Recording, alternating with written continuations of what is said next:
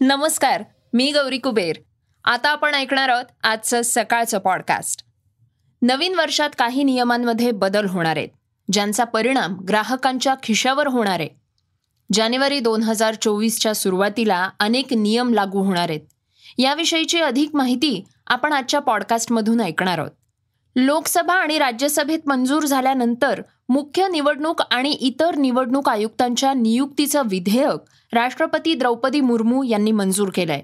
त्याविषयी सुद्धा जाणून घेणार आहोत. आज चर्चेतल्या बातमीतनं संजय राऊत हे पुन्हा एकदा त्यांच्या वक्तव्यामुळे चर्चेत आले आहेत. ते काय म्हणाले आहेत हेही ऐकणार आहोत.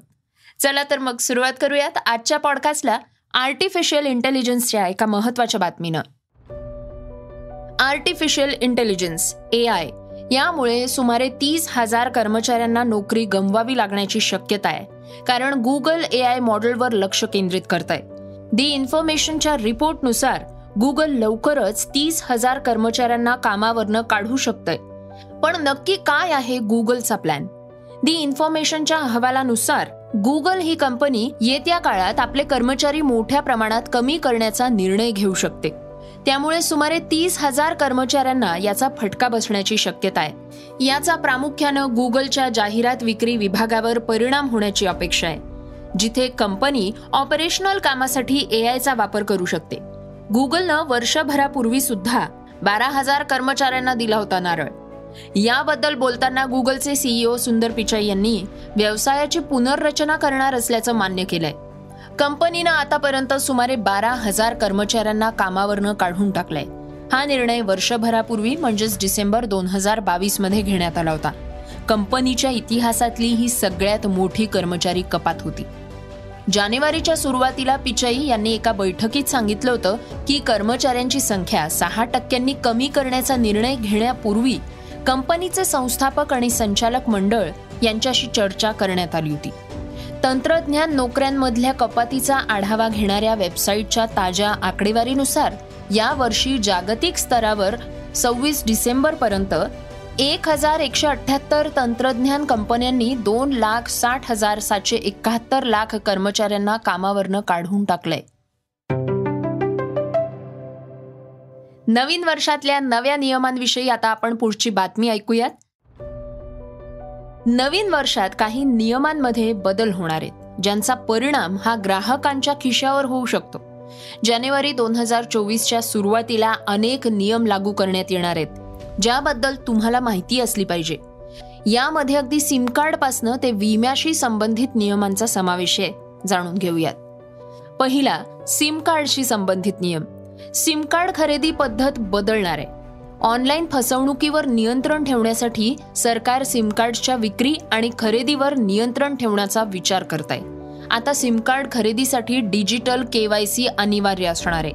दूरसंचार कंपन्या आता सिम खरेदी करणाऱ्या सगळ्या ग्राहकांना बायोमेट्रिक डेटा देणं बंधनकारक करणार आहे.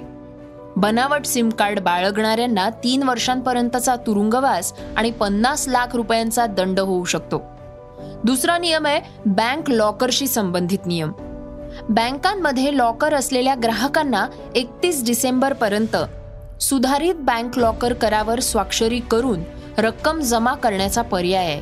त्यानंतर त्यांनी तसं नाही केलं तर एक जानेवारीपासून त्यांचं लॉकर बंद करण्यात येईल. तिसरा नियम आहे विमा पॉलिसी. विमा नियामक I R D A I म्हणजेच insurance regulatory and development authority of इंडियानं सर्व विमा कंपन्यांना एक जानेवारीपासून विमा ग्राहकांना ग्राहक माहिती पत्रक देण्याचे निर्देश दिले आहेत. ज्यामध्ये विम्याशी संबंधित सगळी महत्वाची माहिती त्यांना सोप्या शब्दात समजावून सांगावी असे आदेश देण्यात आलेले आहेत. चौथा नियम आहे यूपीआय खाते बंद करण्यात येईल त्याबद्दल.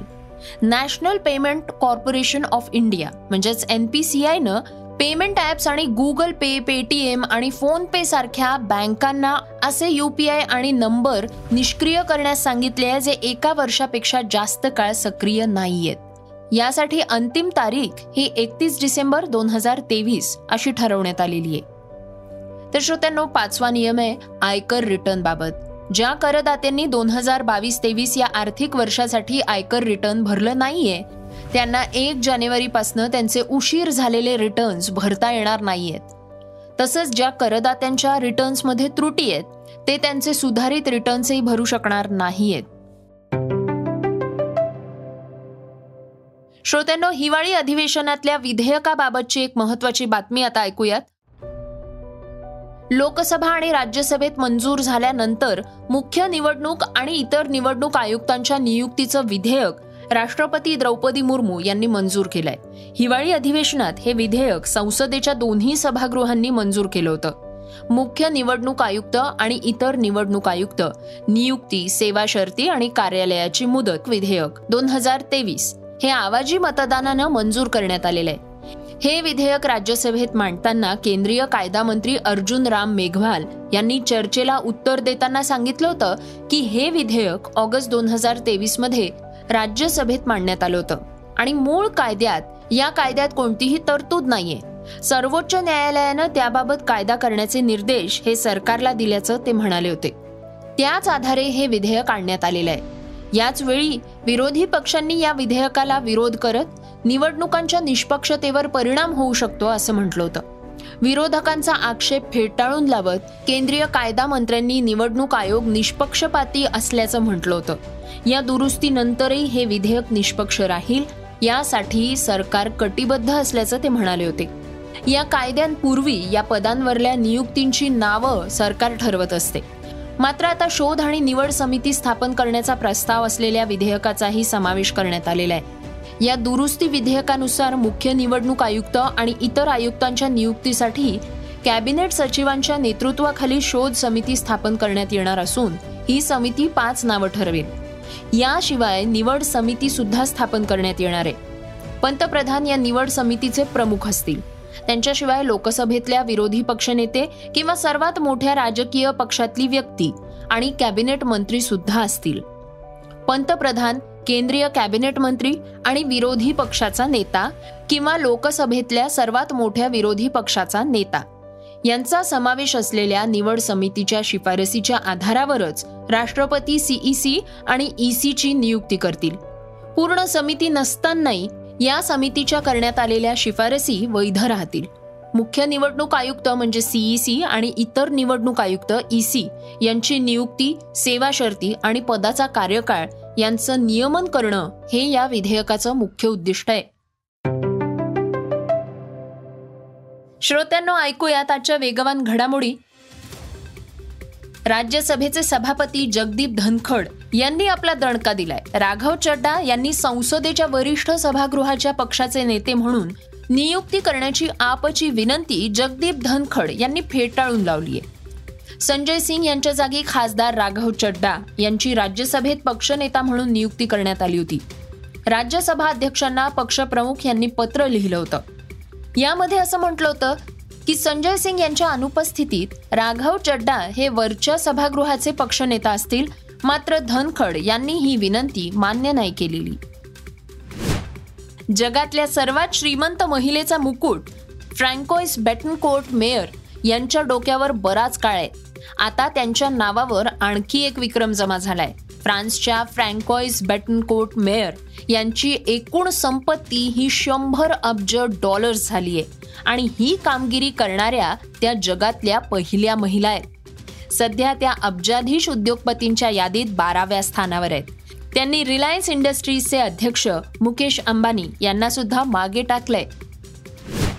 हिस्ट्री टी व्ही एटीनच्या इंडिया मावल्स अँड मिस्ट्रीज या पुरस्कार विजेत्या डॉक्यू सिरीजचा पुढचा सीझन लवकरच प्रदर्शित होणार आहे. जगप्रसिद्ध लेखक विलियम्स डालरिम्पल हे या डॉक्यू सिरीजमध्ये आपल्याला पाहायला मिळणार आहेत. काळाच्या ओघात विस्मृतीत गेलेल्या गोष्टी रहस्य कहाण्या पुन्हा उजेडात आणण्याचा आणि मानवी मनाला पडलेल्या अनुत्तरित प्रश्नांची उत्तरं शोधण्याचा या डॉक्यू सिरीजद्वारे प्रयत्न करण्यात आलेला आहे. ही उत्तरं शोधण्यासाठी भारतातल्या ऐतिहासिक महत्त्व असलेल्या जागा पुरातन वास्तू यांना भेटीही देण्यात आलेल्या आहेत. मेलबर्न कसोटीत ऑस्ट्रेलियानं पाकिस्तानचा एकोणऐंशी धावांनी पराभव करून जागतिक कसोटी चॅम्पियनशिपच्या गुणतालिकेत मोठी झेप घेतली आहे. पॅट कमिन्सच्या नेतृत्वाखाली ऑस्ट्रेलियन संघ या विजयासह तिसऱ्या स्थानावर पोचलाय.